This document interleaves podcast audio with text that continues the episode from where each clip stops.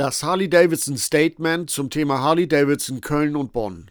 Offizielles Statement von Harley-Davidson. In den letzten Tagen gab es in den Medien verschiedene Berichte zur Kündigung der Händlerverträge von Harley-Davidson Köln und Harley-Davidson Bonn. Aus Sicht von Harley-Davidson ist die Darstellung in der Presse zu diesem Vorfall nicht ganz richtig, weshalb man jetzt auf die Presseanfragen reagiert.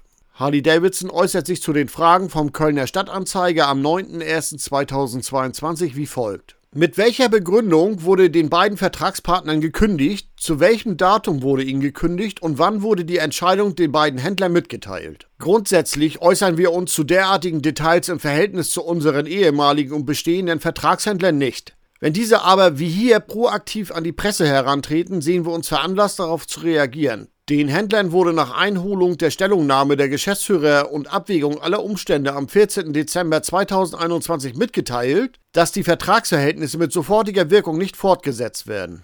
Hat die Kündigung etwas mit dem rassistischen Ausfall eines ehemaligen Geschäftsführers zu tun, die vor ein paar Wochen öffentlich wurde?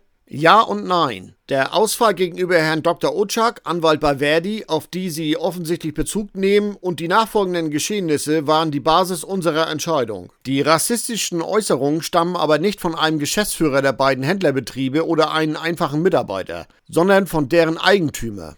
Dieser hält über eine Holdinggesellschaft 95% der Anteile und ist damit der alleinige Letztentscheider in beiden Gesellschaften. Der Eigentümer hat sich im Nachgang zu seiner ersten Äußerung erneut absolut unangemessen gegenüber Herrn Dr. Otschak verhalten, indem er ihn bedroht hat. Es handelte sich schon deswegen nicht nur um eine einmalige Entgleisung und leider auch nicht ein Einzelfall. Die erhebliche negative Resonanz in der Presse und in den sozialen Netzwerken hat uns mit voller Wucht getroffen und der Marke Harley Davidson erheblichen Schaden zugefügt. Wenn ja, warum wurden nach der Entlassung des verantwortlichen Geschäftsführers nun auch beiden Vertragshändlern und damit auch den Angestellten und Mitarbeitern gekündigt? Gingen die Konsequenzen, die Harley Davidson Köln gezogen hatte, nicht weit genug? Warum wurde auch dem Vertragspartner in Bonn gekündigt?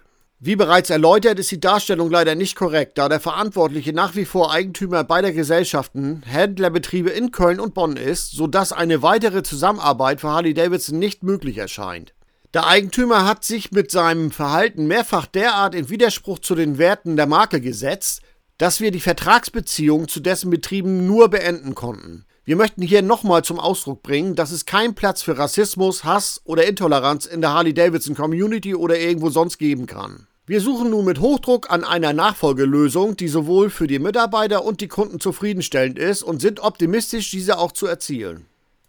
Dass nun von dem wiederholten Fehlverhalten des Inhabers nun auch die Mitarbeiter betroffen sind, bedauern wir zutiefst. Daher hatten wir uns diese Entscheidung auch nicht einfach gemacht. Genauso möchten wir aber an dieser Stelle auch noch darauf hinweisen, dass es im Zuge dieser Vorfälle zu völlig unangemessenen Anfeindungen gegenüber den völlig unbeteiligten Mitarbeitern der Betriebe durch Dritte gekommen ist. Ein solches Verhalten widerspricht auch unseren Werten und ist vollkommen unakzeptabel. Musik